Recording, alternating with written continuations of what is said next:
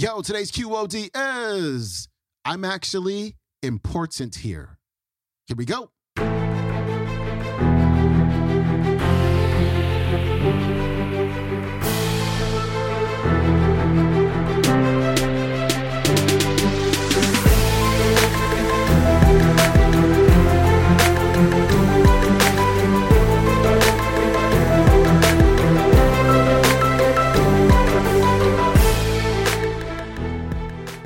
Welcome back to the Quote of the Day Show. I'm your host, Sean Croxton of SeanCroxton.com. We got my mainest man, Jake Ducey, on the show today. He's going to share a really amazing story about Dr. Wayne Dyer and how Dr. Dyer made himself right? He, he did this himself. He made himself into a best selling author and sought after speaker.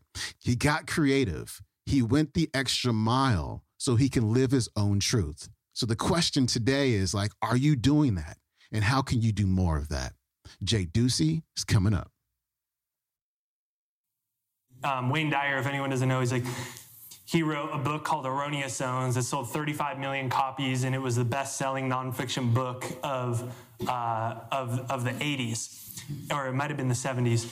And you know, collectively, sold like 100 million copies of all his books. He's not alive anymore, and he was one of the most you know successful and influential speakers and authors you know uh, around. And he had a very uh, he had a very good job. He was about to be a tenured professor at Wayne State University and um, not St. John's University, and you know he was doing great. He was publishing academic textbooks and scholarly books and and every day he'd wake up and he'd go in there and he'd say, What am I doing here? And there's some of you that have been waking up every day and you're saying, What am I doing here? But then you just get busy and then you forget, No, no, no, I'm fine. I just, this is what, it ha- this is what I have to do. And finally, he decided that he didn't want to do it anymore. And he decided that he was going to quit.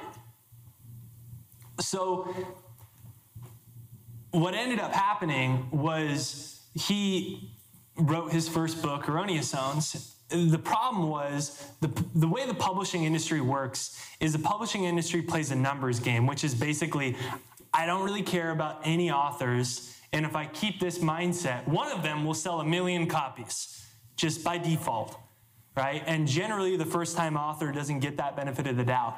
So Wayne's first print was like 5,000 books. And um, he quit his job, used his savings, and went out on his own. And the result of that was um, he had no support from the publisher. He would call every day, hey, what's our plan? Hey, what's our plan? And he had sold a couple hundred books or whatnot. And he called back the publisher and he said, hey, so how many books have I sold? You know, and they said, look, Wayne, you know, you did a good job. You know, why don't you get focused on your next book? And this is the way, you know, the major institutions function. And this is the way that it'll work. And he said, you know, my book has more life than that. I can't just go on to the next book yet. I, this book has life. I need to do something with it. And so um, he incorporated a company called Dyer Bookstore, and he called back to his publisher, um, to the publishing office, not to the publisher himself, and he bought all 5,000 of his books and shipped them to his house. And then he called the publisher the next day and he said, Hey, what's up, Bill, or whatever? I was just wondering, uh, how many books had we sold again? And then the publisher was very annoyed and frustrated and went back over to the computer or whatever and came back again and said, You won't believe it. All your books are gone. and Wayne said, Oh, okay. He said, We're going to have to do another print because we're behind on a few more books. And so they did another print. And the publisher told them before they went to that print that would be the last print. And the print was 5,000 books. So Wayne decided to purchase 6,000 books because if he purchased more books than they printed, they'd have to go to a third print.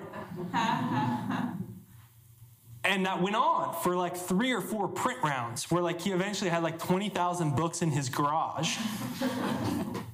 and he said, "You know what? I had never felt like I was more in my own truth."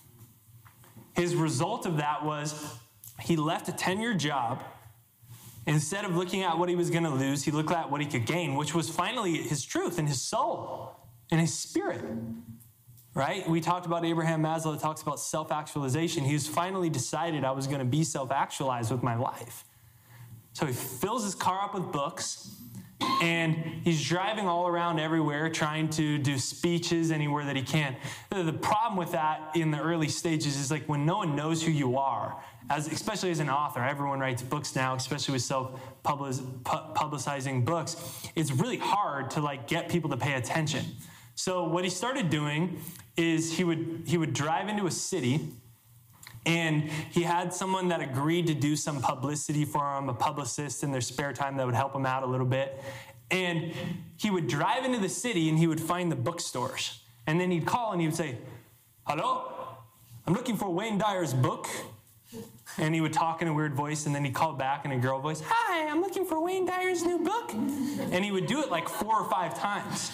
And then he would show up at the bookstore and he'd say, Hi, I'm Wayne Dyer. I'm in town for a little book meeting. I was wondering if you carry my books on consignment.